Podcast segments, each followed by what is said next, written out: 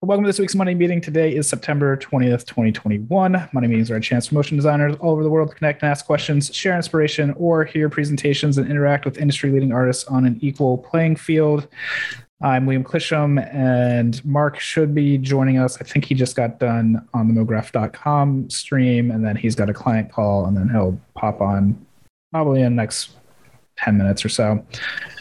As usual, if you have a question, there's a raise your hand function, or you can just type it into the chat, or we're pretty loose, so you can just kind of hop in as needed. And just also, this is recorded. So if you have any concerns about anything said, let us know, and we'll try and omit it from the final release. Um, I'm going to throw it out to people. Does anyone have a topic they want to talk about this week? Otherwise, I've got one in reserve. But yeah, how's everybody doing? Anybody qualms or wins or anything they want to talk about before I throw out my topic? Nope. All right. So here's my topic. And this is why I was saying I didn't want to join the Square meetup earlier. Is I'm on a project right now and communication has been super lacking. Like from day one. And it's not my first project since quarantine, COVID, all that has started, where this has been a thing where like people just aren't great at communicating. So I thought maybe it'd be a good idea just to like chat about how people are most effectively communicating with their clients because it's kind of getting annoying at this point where we're like well, we've been doing this for 18 months now or however long now. And you would think people would be used to communicating in this format, either through video chat or through email or Teams or however. And um, yeah, not great for, for me the last couple of times.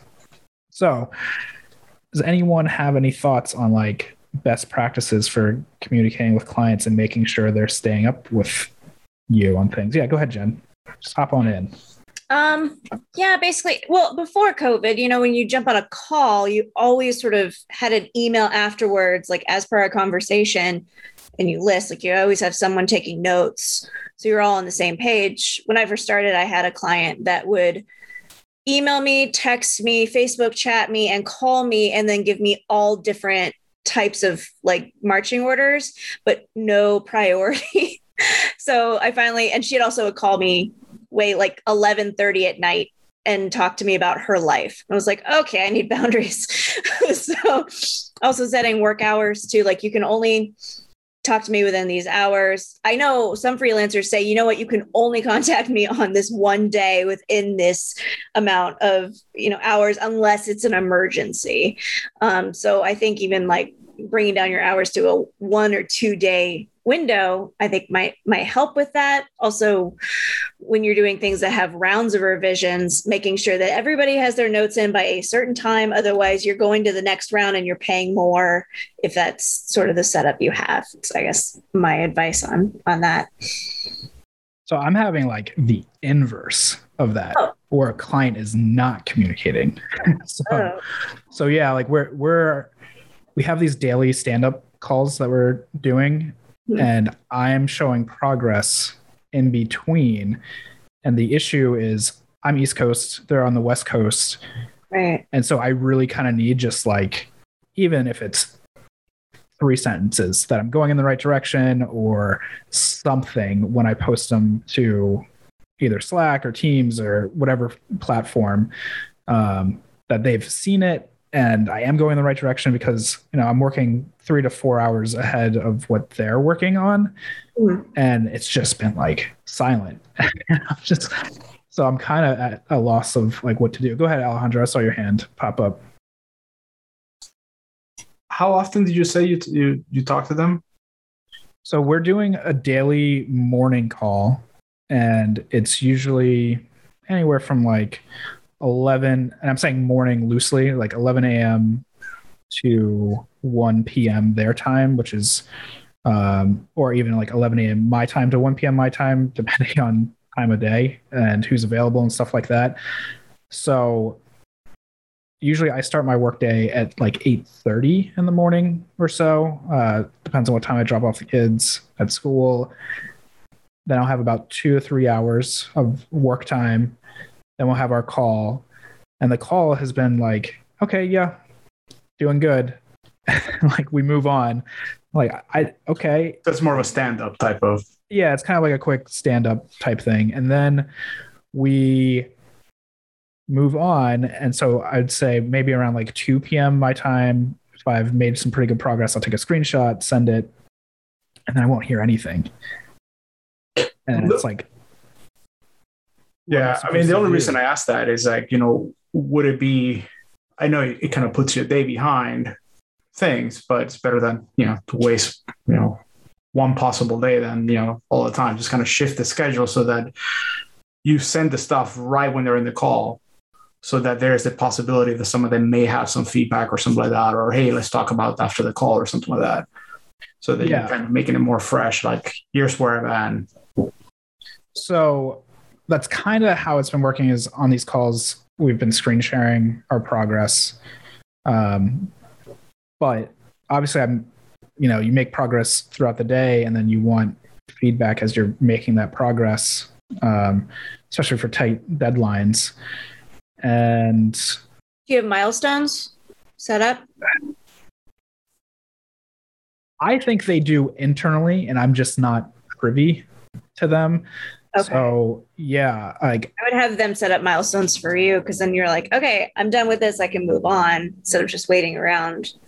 Yeah. So that happened to me last week where they gave me a goal and I hit that goal and that milestone. And then I hit up everybody that is involved in the project and I got a thumbs up emoji. That was it.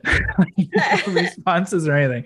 And it wasn't even from like the the lead person. Um so that like it's just kind of disheartening a little bit when you like nobody's giving you any kind of response. I guess Um, you maybe light a fire under them, be like, hey, so this is 100% approved, right? you know, yeah. see what they say. Yeah. 'Cause, I, yeah. So I tried that today with another producer and Hmm. they kind of chimed in, but it, yeah. Anyway, Tessa, I see your hands up. So go ahead and chime in if you can. Don't cause an accident. Yeah. No, yeah. Um, no, I've been in that situation and I hate it because it's like I they just go like, yeah, good. And you're like, no, really, I want your feedback. What I did in that situation with the client like that is I had like um, a a sign off sheet and I was like specific, like, hey, do you like this font? Do you like the way this flows? And I would like ask for a checkbox and I wouldn't move on until just because like it took me doing those specific things to get the feedback I wanted versus waiting for them to give it to me, if that makes sense. And that kind of helped. I mean, they were still kind of unresponsive, but it helped a little bit. I've had the opposite where I, I try not to put too much, like be specific because then I feel like I'll call out stuff that they would have never noticed unless I said something. So I always get, That's a good point. That's a good point. But I mean, if you're waiting on specific feedback, you know, you have to basically just ask them.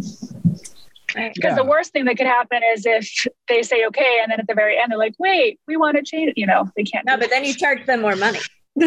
That's true. That's true.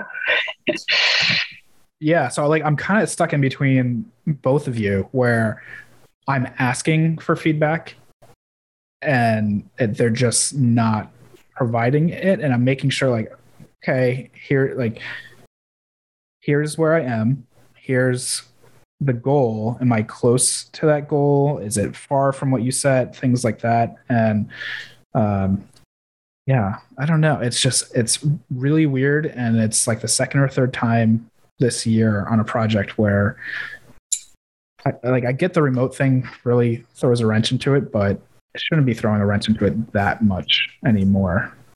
It's That sounds now. frustrating. I'm sorry. that sucks. Go ahead, Janelle. Do you borderline almost feel like you're being the producer?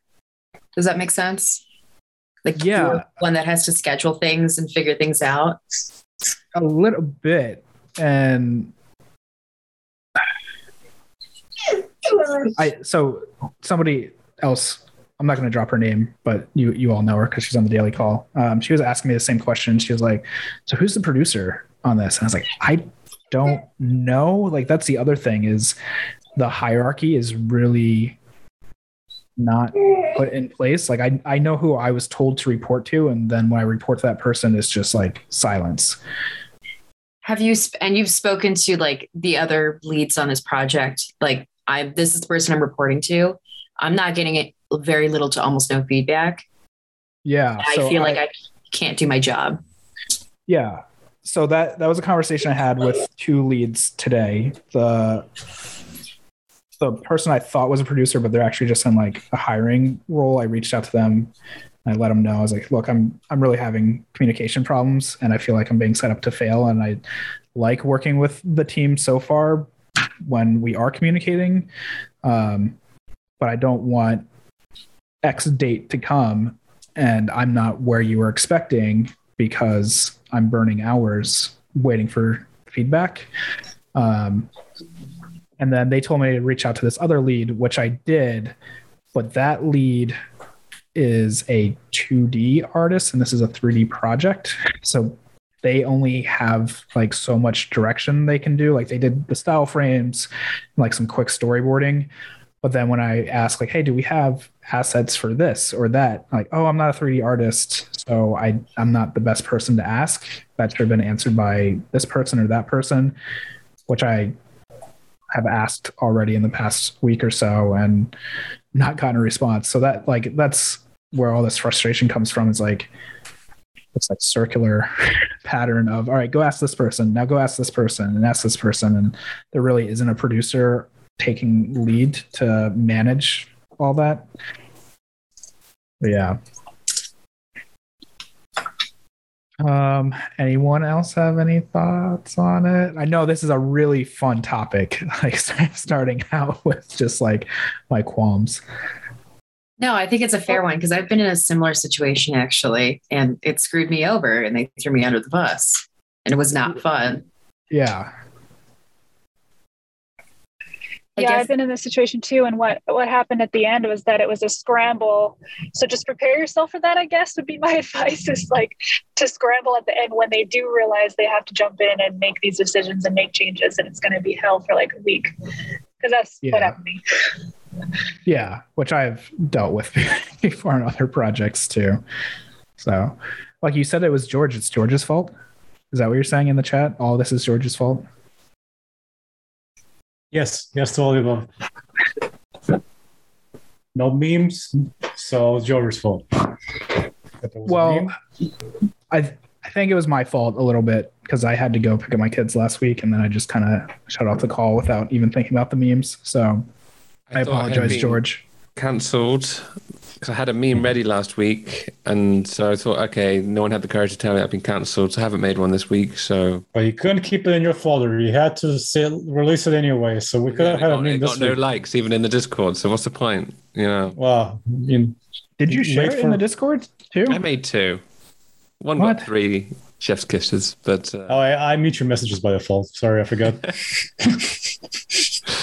let's not let's not go back to last week. Let's look forward. yeah. Sorry, I was just gonna is say, it- DMing me. but oh, go I ahead, missed- James. I was gonna say I missed the kind of first part of your Okay. thing, but it, it sounds like you know. Usually, anytime that I'm in an uncomfortable position as a freelancer with like ask or demands, I, I think you're already on the right path, which is you basically want coverage, right? You want to show that you were being proactive and to make sure that you were able to ask for things when there was time so that when there isn't time, and then like, you know, you hit Jen's point of like overages or whatever, like you, you're trying to make sure that you're covered and without stepping on toes, right? Because like you're not you're not the producer on the job, you're not the whatever lead on the job. You're just trying to get information. So I think the best way is to like make sure that you're being heard, uh, or just like communicating that you're trying to ask for things. And I think that's like the most you can do in those situations to try to, you know, um, it's like your own safety net to like make sure you're like, hey, well, there's like a paper trail of me asking about this, or there's like I put out emails about this. So it's like Yeah. some sometimes the best you can do. Yeah, which yeah, that that's what I've been doing so far is anyone that I can get to respond a little bit or like give me in direction at least for lack of a better term shit hits the fan. I can be like all right like i reached out to this person and they didn't respond so i reached out to this person and then they told me to reach out to this person. And i also reached out to the hiring manager and let her know that i was having issues. So yeah. Um, jenny was saying in the chat something you should start at the beginning of a project which i totally agree and then make sure there's a schedule that can be followed. If they miss a dead- deadline the schedule is pushed out and that's really on them. Um, yeah totally. I'd like this is one of those rare i shouldn't say rare but rarer instances where i'm not in like a direct to client position. Like this is an agency role so i kind of just got thrown into it. Yeah coulda woulda shoulda type thing. Um, and uh, yeah, I should. I definitely take responsibility of. I should have done more due diligence of like asking the hiring manager. Okay, this is my direct contact, but like, who's the producer on this, or like, who else do I reach out to and follow up to on this project? Um, so yeah, but I appreciate everyone's input in the you know 15, 20 minutes to rant and vent about this. But are you talking about with agencies or are you working with a, a company for this project? So I am working with basically an agency at this point. Mm. Um, I'm not really familiar with them, but when I've looked up their site, let me see what they say without giving away who they are. Um, they're yeah, they call themselves an agency, a creative agency. Why do you ask, George? You think it has different uh, connotations versus I think it must. somewhere I think when you're in an agency, maybe you get lost in the team because I all my clients it's just direct to client. I don't work with agencies. You know, I just say, "Hey, uh, what's up?" and just they're straight back at me because they, I'm all they've got. You know, and it's yeah. I think if you're in a team, a bigger team, it's got to be such an issue. But how can it truly be on you? Then also, how can it not be on you? yeah, There's no but- answer. oh no, it's not black and white. Ugh, my brain. yeah. I mean, that, they kind of nailed it. Like, it's on me, but it's not on me. Mm. and yeah. So like you know it's one of those things where especially as a freelancer you like you don't want to tarnish your reputation and that, that's my you know like that's the biggest worry coming out of this is all right is it gonna fall on me? And then somebody like a producer is gonna go work at another agency and like oh we shouldn't hire liam because he was on this project and it fell through. It's like well now like great now i'm tarnished because the agency dropped the ball not me and i couldn't deliver properly so I think if Yeah. you, I mean, if you frame it, if you do, it's that weird thing where the squeaky wheel gets the gets the oil, but also I've been in places where the squeaky wheel gets fired. So it's a gamble. But um, I think if you if you do say something, you know, you just frame it in a positive way, like, oh, my heart is with this project. I really want to give you guys the, you know, I want to communicate effectively, visually, but to do that, you know, I need XYZ you know yeah yeah, It's But also Yeah. it's also like a matter of like if this is the way they behave, like do you want to work with them again? Like if you're gonna have a client that you're having such a miserable time like working with and it's making your life so difficult, like why would you want to work with them again? There's so many places that you can work and open. So if they tarnish your your your name or whatever for that specific company, well like you gotta you gotta be on like the other side you have to ask yourself do i want to do this again like and for me like generally the answer is if i don't like working with you i have the ability now as a freelancer to say actually no like i don't want to do this again. So thank you. Goodbye you know? Yeah totally. And like i definitely have had clients that i've had to let go or not work with again because of that. Um so yeah, maybe it turns into one of those situations, knock on wood, that it doesn't and things start to resolve themselves a little bit now that I've brought it to the attention of multiple people.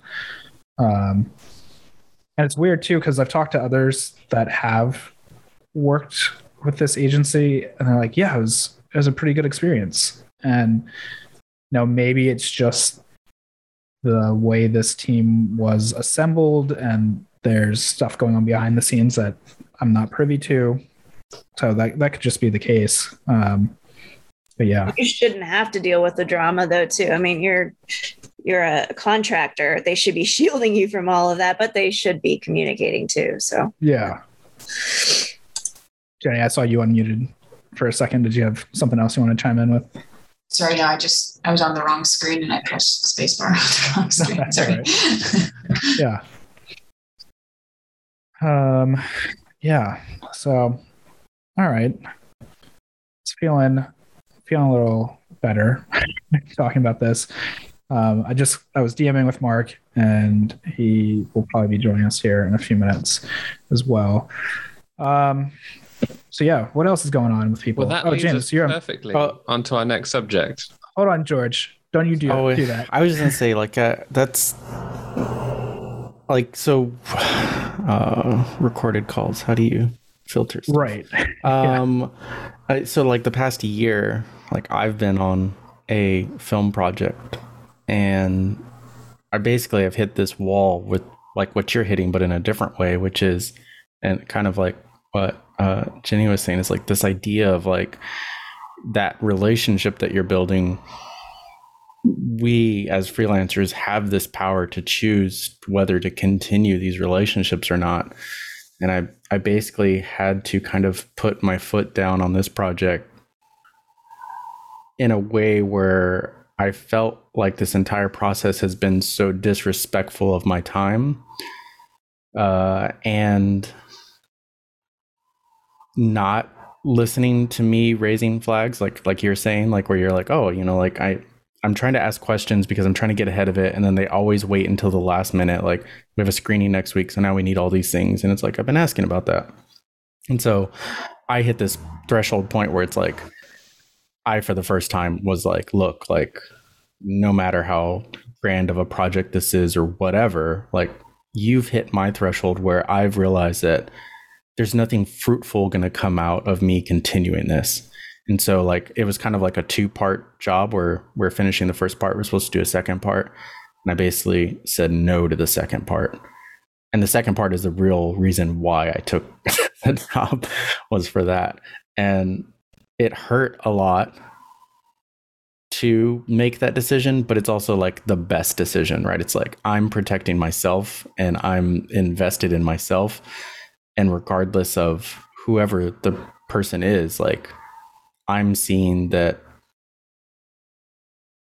it's kind of like those things. It's like be the change you want to see. It's like I other artists need to stand up for themselves. Other artists need to like you know say no to things. And so it's like I feel like I was like, no matter if somebody else, if I say no to this, someone else doesn't say yes, but it doesn't matter. Like I feel like personally, I'm gonna go ahead and just like go with my conscience on this and say like this is a disrespectful, bad relationship. And even if it could lead to more stuff, like I'm good. Like that's I'm good with this. And so I feel like I've had a really hard time with that like over the past like this job started in January, so it's been a trek. Yeah. I relate to that where I had a job back in December into January of this year where basically there was a person on the job that it was a two part thing. And part one was okay. And I was excited for part two. And luckily I got to still work on part two. But part one, one of the people on the job was just ruining it for me. And I basically said, like, look, I don't want to be a part of this section anymore. Is it okay if I can just move on to part two and focus solely on that? Because I I don't think this person and I are going to align creatively where I thought part one was going to. And by the end of the project, I think it it ultimately tainted my relationship because I stood up and I said that like, you know, this person on the team is kind of being a downer for, all of this. Um, but ultimately, I feel good that I stood up to them and stepped away because I think it would have led into part two of the project, which I was most most passionate about, and the delivery of that would have been weaker and not something that would have been real worthy. Which now, having done the project, I feel like yeah, this is a piece I'm going to put on my reel. Um, but yeah, I, I totally relate to that. I think there's so many factors that can make or break a project, and it like as much as I like to say, like, yeah, business is business and cut and dry, and I can separate myself from it personally, there's always like that little bit of personal attachment when you're doing something creative because you're, it's almost like making a life a little bit like you're building something, you're putting your energy and fostering this thing to be born into something. So, yeah. What's Well, up, it's Mark? also like it feels like you too. At the at the end of the day, it's like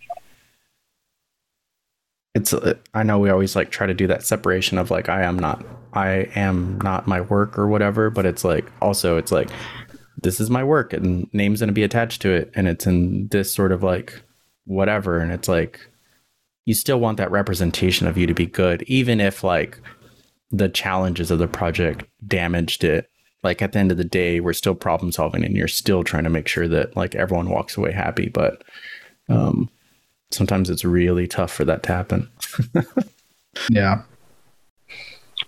Um, just, I'll catch you up, Mark, since you just joined. Just basically like talking about how important communication is in a project, both either way too little of it, which I'm experiencing on a project, or no, too much of it, or where blame gets shifted around, or like how even like a per I was saying with my case just now when you jumped in, how one person can kind of taint a job and it makes you not so effective on the rest of a project or things like that. So Totally. I don't know. Yeah, I don't know if you have any thoughts on. Yeah. that. Actually, I I do. Um, similar experience, I think, uh, Liam. Um, and, and this is actually something I took away from Camp MoGraph this year in, in talking with uh, Matthew Encina during his his creative direction class. Is that like you can tell when a creative director, art director, like really knows their shit. I feel like there's a lot of directors and creative, eh, you know, art director, creative director, whatever. And I feel like I'm somewhat guilty of this too. Sometimes about like just kind of let's all right, here's the idea and like let's just let the magic happen. Like take that and run with it, right? You're essentially giving that artist like a really big box to play in, which can be great. But I think if you're working on some of these jobs and some of these high level jobs, you need someone who can articulate the vision to really align the team in that big sandbox. Because, like, if you're just kind of, you know, wash your hands and you're like, here, here's the project, and here's a few of the like guidelines for it. Like, I just got off a, a call too where I tried to ask as many questions as I, because I didn't really understand what they were asking and they didn't really know what to tell me. And it just made me think of like, okay, like they're totally just winging this right now. And I'm really kind of nervous on how this job's going to go. Um, but just the level of communication, being able to, to really communicate either your voice or, or, or the um, ultimate end goal of this project or of a project uh, i think being able to use the right words and articulate your vision as well as as well as you can is huge. And the people who do that well have projects that run really smooth. I think the more am, am what is it? Am, ambiguity that you have. It sounds fun and it sounds creative because the endless the possibilities are endless. But then you're just kind of like treading water and just throwing darts at a dartboard and seeing you know what sticks and what doesn't. And in a production pipeline that doesn't really work. Maybe it works for the first week of r&d but then you need to be able to like execute. And if you're not getting clear communication from the top down, I think that affects the entire team and just makes a, a lot more, uh, many more like speed bumps and, you know, bumps along that road. I need boundaries. Like, please give me boundaries. I love it when a client apologizes for being too direct. Like, no, please just give me an exact list. You know, like I'll give you what you want and I'll expand on it, but don't tell me you trust me as an artist. That just gives me a heart attack every time. Oh, I think I think Matthew, I he I didn't write it down. I wish I did it. Like though he phrased it so perfectly, and it was like about like I think it's kind of what you're talking about, Mark, where he's saying you don't want to be prescriptive, but you want enough direction to like move forward. So it's like you don't want to give somebody like I don't want to tell you like in some type of like creative things where it comes back to the trust. Like you're building a team because you trust that they're artists and they're going to bring something to the table and you don't want in certain situations, right? Where it's like, I'm bringing Mark on because I know he's a great, you know, artist, and I don't want to just limit you by saying, Mark, I need a cube. It needs to be black and white. Uh, the camera needs to be 35 millimeter, and the cube needs to bounce every 12 frames for like three, like whatever. And it's like it's so prescriptive. You're just like, well, I'm I'm not adding anything. I'm just executing this for right, you. It's just a button pusher. Yeah, and so it's like you're trying to be like, okay, look, and that that's what his class did really well was like deduce the ideas of like what do you what's the idea? What is the essence of it? How do you explain that essence to somebody? And then if you had to make it how do you take that essence that you've explained and visualize it? And so like that idea process is like i want to give you enough of a a description to go on to where you can make something. It's still in line with what we're doing. I've shown you design frames uh, you know the framework. It's it still is a sandbox, but there it's not like the size of a country. It's like you know it, it's a normal six footer, and you can play around in there. And there's it there's still uh, room to explore, but within bounds. So that's the kind of direction that is like it's really hard to give. But sometimes it's like you know free flowing, like oh we're doing this really abstract Nike piece, man versus machine style. Everyone can freestyle and make whatever you want, and we'll figure out later how it all works together. So there's like a, or it's like you know, Jen, you're doing a, a like video essay. There really isn't. Like you're like, there's a script, and I'm gonna make a thing, and something needs to appear, and it needs to animate, and this is your logo. So it's like, okay, cool, you can be prescriptive with that. And then the uh, artistic side comes in like timing or keyframes or you know how things are transitioning or whatever. So it's like finding those that balance within direction is really hard because there's a broad range of people, and sometimes I'm I'm fearful where, where I'm of the of the wrong type where I am a little bit more loose because I I'm more interested in giving people empowerment in artistry than just being prescriptive. And sometimes I might be too loose, but I'm working on that too. Yeah, like I want if I were to work on a project with you, James, right?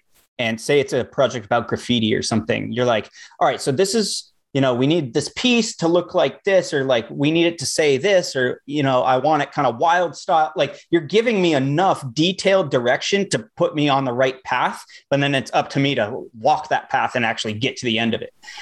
But if you're just like, hey, we're going to do this thing, and like, here's the roadways of America, choose one, you know, like, uh, that to me is overwhelming as an artist too because i'm like well f- fuck like i don't even know which way to go.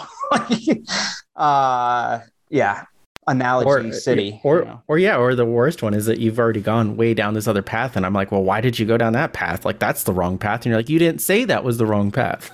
Totally totally. Well and i think uh Erin Sarofsky said this either at camp or on her podcast that like if they hire an artist, they want the communication, but you're also being hired as a professional artist. So don't ping me every five minutes. you know, so like over communicating sometimes is a problem too, right? And like needing the check of approval before even going on to the next experiment. Like it like maybe it's one or two check-ins a day or if the project needs more or less great but i think you know with the advent of slack and discord and all the ways we can communicate now um, going too far can almost be a problem i mean i don't want to say it's a problem because i'd much rather have someone communicate more than not but yeah, I don't know. there's a different take on it. Yeah, and I I said like when I was at like Royale, like one of my favorite interns that we ever worked with, which you know, so there's sometimes this like notion of what you're talking about, where it's like you're asking, it's like hand holding. Nobody wants to hand hold on a project. People want you to kind of have like reign and come in when you you need to ask questions so you're not going too far, but you don't want to check in too much. And this one uh, artist that I worked with, he um, was really good about. I would ask him for something, he would bring a motion test back for that, but then he also did three others. And so it was like, here's these other ideas that I did too, just in case like these like fit or this works better. And it was great because it wasn't like hand holding and it was like a little bit of like, you know, uh them getting excited about the project and just kind of like doing things. So yeah, it's like it's there's like all these different energies you try to channel into how you're working with people. Well, and it's also different now too, right? Like it, it with many of us working remotely, those check-ins and those like whips that are sent throughout the day and whatnot, like it's a lot easier to send those and stuff now and like just be in constant communication. Whereas that used to happen when you would pass by my desk and see something over my shoulder and be like, oh, yo, that's dope. Like keep going with that or whatnot. So now it's like trying to find that balance of of those happy kind of interactions that just happen by you know happenstance uh and just peppering someone with with you know whips you can control it what you're to what you're sending over i think Right. the most irritating thing ever about going to art school is having a teacher come behind me when i wasn't finished with something and i was like Mhm. just let me do it like stop No, talking no. about working But but I will say though, like, cause I'm I kind of share that same sentiment, but like, say like I'll, I'll give it very specific examples. Like when I was on uh Spider Verse, I was working with Brian, uh, the the creative director. Like he constantly was asking to check in with me, and I never wanted to share. I was like, this isn't ready to show you it. This isn't ready to show you. This motion test isn't ready, and it was back to that point of like not getting too far. Like sometimes I would get too far with an idea that wasn't the right idea.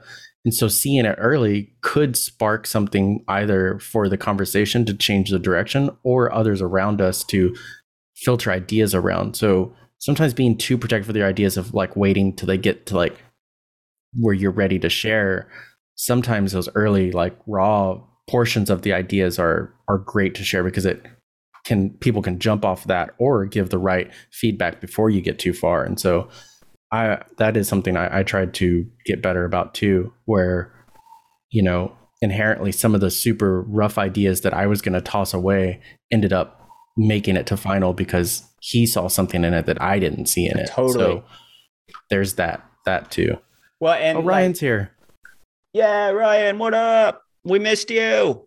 Um yeah, like in terms of the um in terms of that too, like I think you just nailed it on the last thing you said was that he saw something that you didn't, right? And like as an artist too, I find it hard to like step away from the piece and like look at it totally subjectively and like i think when again coming back around to communication any sort of director who has the vision should be able to look at it subjectively and not be like married to this frame because they just love it so much you know like being able to just kind of dissect the piece or the frame or whatever is it is it uh you know checking all the boxes of the brief is it communicating what we need to communicate and just being able to uh kind of look at it from a 30,000 foot view.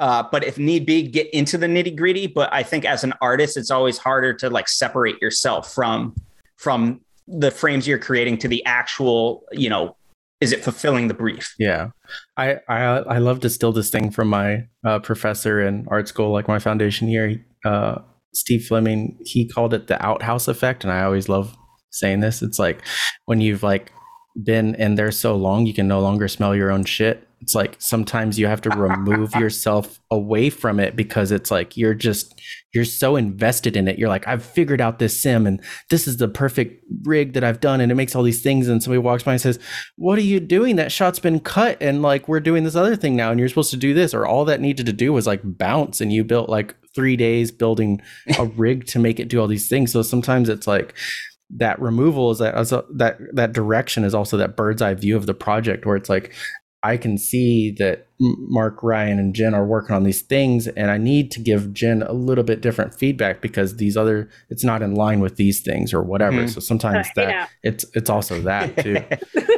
Whoa. I mean, I didn't want to say it on the call, sorry, but but yeah, I mean, and that's the make of a good director, right? Someone who's like quarterbacking the team, can see all the angles, can see all the plays, and like, is this getting us to the end goal? Is this going to please the client? Are we, are we, you know, essentially checking off everything that's needed in the brief?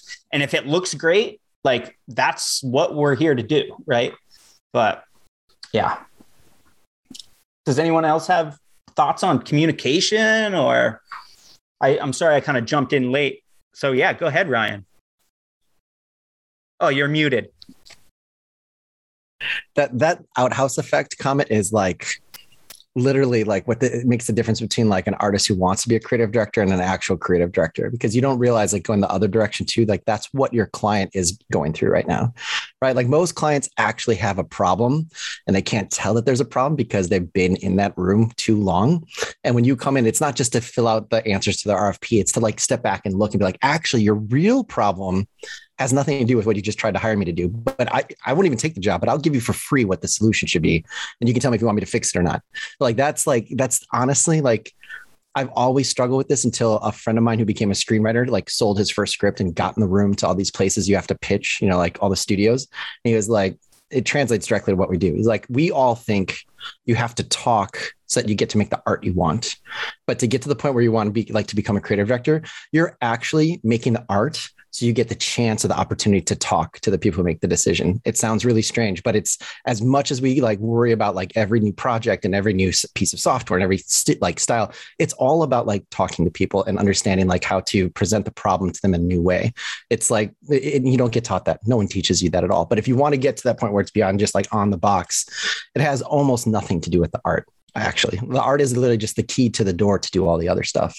It takes a very long time. Like my friend used to be like man i've been writing for 15 years pitching stuff. I've never sold a script. He sold the script and got in the room and the guy literally was like i don't give a shit about your script. It's just the way you talk to me about the project. He's like i knew that in five minutes. He's like the, the words on the page don't even matter to me at all. It was amazing like to hear that because i'm like oh yeah that's literally what we do in motion design. As long as you're making work for someone else that's a product. That's what we do Yeah, that's a good distinction for sure. And it, feel free, anyone else, if you have thoughts, hop in too. Uh, I don't mean to hijack any of this, but um,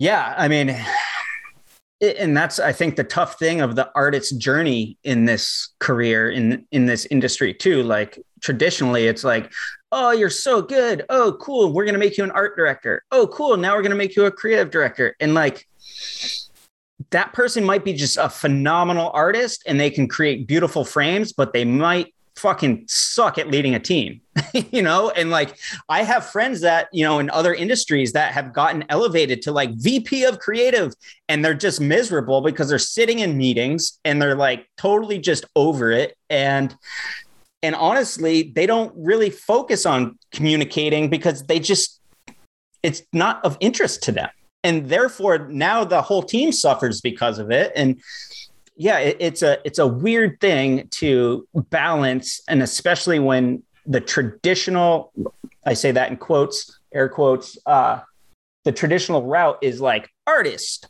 to some sort of director to art director creative director to you know i don't know. That's just not i mean all of our roads should be windy and stuff. There shouldn't be like a whole straight path of like, this is how you do it. Right. Um, I don't know. Now I'm just riffing, but like, yeah, the, the communication is definitely, I mean, the top thing any sort of director needs to have, right? Like I, I would say that would be the most important skill.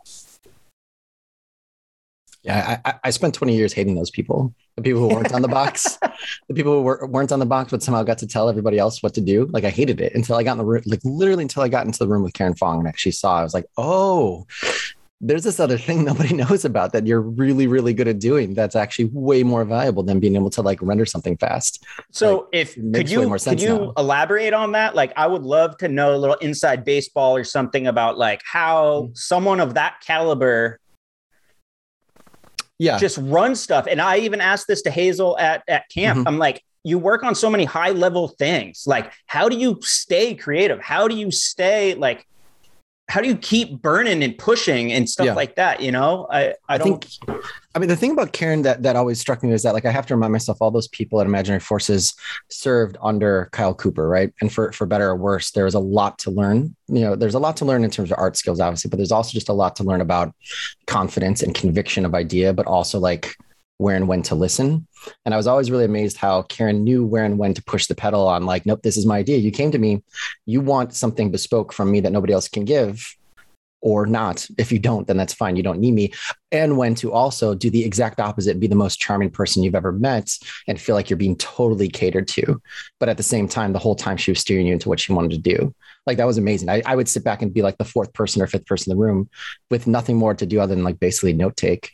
And I would just be like, after you see it four or five times, like what the play is and how it works and how she's listening and then attacking and then listening and then suggesting, like, oh my God, this is like an expert poker player or like like somebody who's like really good at crisis management right? Like things that have nothing to do again with like even being able to draw or write. Like that was a whole separate skill set that like you only learned it by like seeing someone do it right? Like i don't even know how she totally learned it because it wasn't all just from Kyle. It was from her own sense of projecting confidence and having this idea that she can do something no one else can. You know, like I think James Brian Mah does that in a very interesting way too, right? Like Brian just has this like quirky, fun, weird sensibility that is still commercial, right? It's not like you're paying Brian to just do art for art's sake. Brian understands it needs to work for someone else. But he he at least the few times I was around him, he always felt like this like perfect like little brother who wants to just play along with whatever you're doing, right? Like he's he's like super excited. He definitely has a vision, right? And he does things other people don't do. But there's some kind of weird like you just want to be around this guy because you think something fun is going to happen. And it just like that's his way of being like pulled closer and you're a partner, but you're also still making the thing you would make that no one else would like the end titles for like Lego movie. Nobody would do that. Spider Verse, nobody else would do that. Brian's the only, you know, that team's the only people that would do that thing for whatever reason. Um, yeah. that, that was Yeah. always amazing to me. Both of them have that skill Yeah, in very different ways. Yeah what i've what i've learned from so this is it like this is this goes this hits two points that i i've been trying to like talk about a lot lately which is like this whole idea of like this motion design or motion graphics lineage and i think what's important with that is it's not just like being gray hair about it and being like you kids don't understand like the spots that came before you but it's like also just like this idea of like where these creatives came from you know who was at imaginary forces at the time when they were like doing these like big projects and like where did those creatives go you know and like learning like hanging out with brian has also been just like a history lesson in like uh, imaginary forces you know so he was there 10 years and then left to start his own studio and just his opinion of who was there and his opinion of their work ethic and who he chose to work who he chose to work with after was really interesting because it speaks to like the things the qualities that he saw in them as artists. But um so that's I, that's like a bigger thing. But you know I, I think that there's importance in our design history amongst us because there's interesting threads of why people think the way they do and why certain like hazel hazel's going through prologue being around that those types of artists but then going to elastic and being around different types of artists. And i think that her work ethic and quality comes from that experience. It's it's yes part her persona and her as an artist but it's also part her experiences of who she was around and learning from.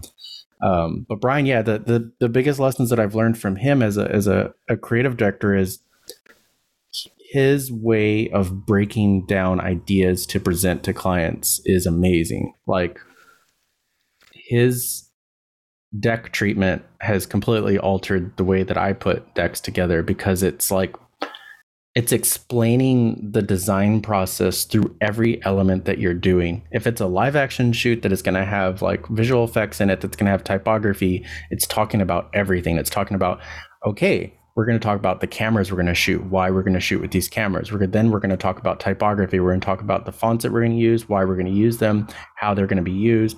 We're going to talk about the plates. We're going to look at lighting. We're going to look at sets. We're going to look at wardrobe. We're going to look at the cast. We're going to look at you know blah blah. blah. And then also then finally here's graphics and here's how the graphics marry with this and then here's the design and then you see everything and at that point it becomes not about like a client not liking your like idea of your design frame but more of then they can slot in and say actually you know we don't think that the set is right that you used and it ended up being in your design frames but we like the rest of it.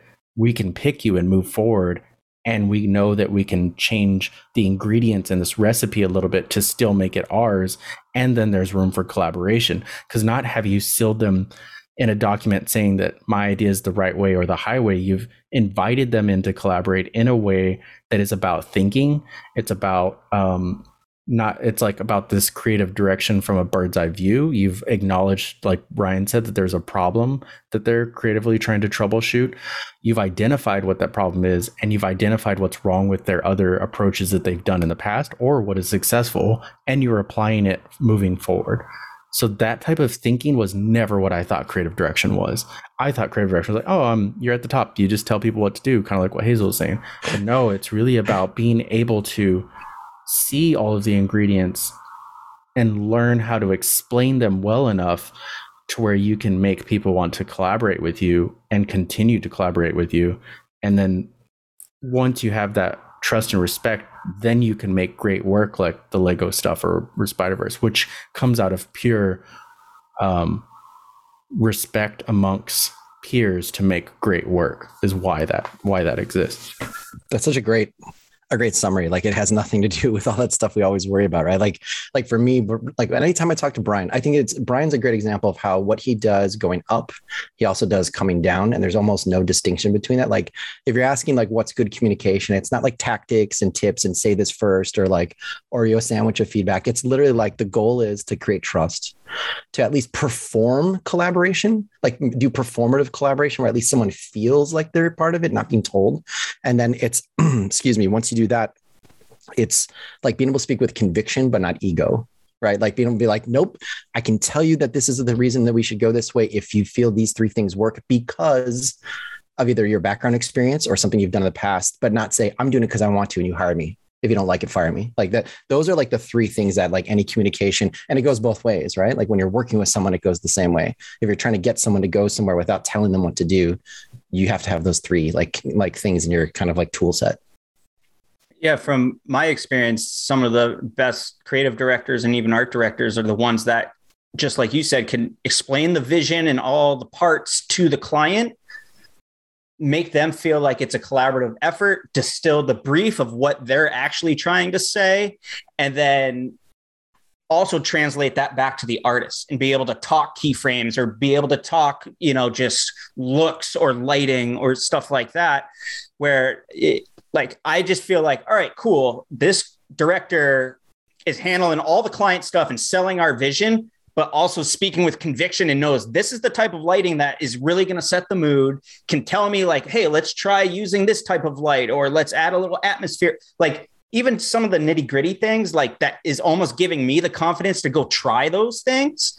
Um, you know, it's essentially supporting your team with a good vision, allowing them enough of the sandbox to experiment, but then also bringing that to the client side of things, selling in that idea while essentially listening to their problems and distilling what they're trying to solve. Um, from my experience, that's really been kind of the, the the key recipe, I think, of of what makes a good director. Yeah, totally. Um, Cool. Well, if anyone has anything else they want to say about this, feel free to hop on. We're we're closing in on an hour right now. Um, and I'm not quite sure what you guys talked about earlier, but all good. Um, with that being said, if there's nothing else, I would like to invite George to uh, share the meme of the week. So one of the things we spoke about uh, before you arrived was that there was no meme this week, and uh, for reasons that have now been solved. So apologies. Uh, but I'd also like to raise maybe a topic for next week. Ooh. And that topic is how to say no. I've never done it. No- Mm. I, okay, I've done it, but by only saying I'm too busy right now. How to really say no? I'd love Are we saying to learn that. say no in work or just in life in general? Mostly in work, but definitely also life Okay, in good. general. Because I, yeah, I've got in some sticky situations, but not be able to say no. But yeah, mostly to do with work. How do you say no by not just saying it's about your schedule? How do you say no by saying it's it's you I don't want to work with, but in a nice way that they improve themselves and you can work with them next time?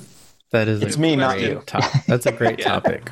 That's yeah, that awesome. is a great topic. I would love to talk about that, and I will put that in uh, the Slack channel so it gets kind of Well, Mark, if you knew how to say no, you would have used it then, but you don't know yet. So that's why I got into the subject.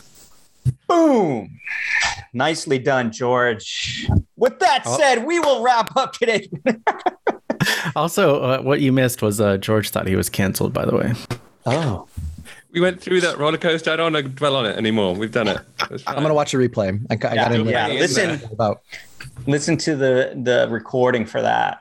Um, but yeah, uh, for everyone who has joined us this week, thank you so much. Uh, we are now getting these things back in full swing after taking the summer off and a bit of a hiatus, which was a nice refresh, I think, for many of us. Um, but yeah, if you would like to connect uh, with us to sh- uh, either suggest a topic or uh, a presenter or any question or comment you may have, you can email us at info at uh, mondaymeeting.org or find us on any of the social platforms by just starting to type in Monday meeting and it should populate. Um, we have different spellings and handles across all the things because believe it or not, Monday meeting is kind of a popular thing. So, um, so yeah, just a big thanks to everyone showing up this week. Also, big thanks to everyone that I see here that was at Camp Mograph. We had a great time.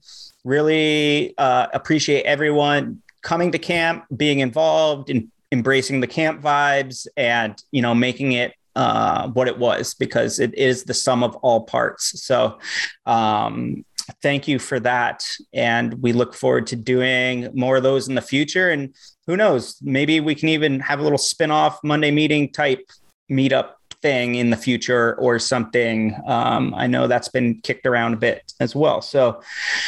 Uh, with that being said, we're here every week, except if we're on hiatus.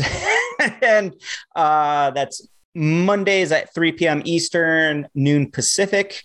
Uh, MondayMeeting.org is where you can uh, join the call. And if you want to listen to the recordings, you can find it on any of the podcast platforms of your choice. So, with that said, we will see you next week. Have a kick ass week, and we'll catch up soon. Peace out.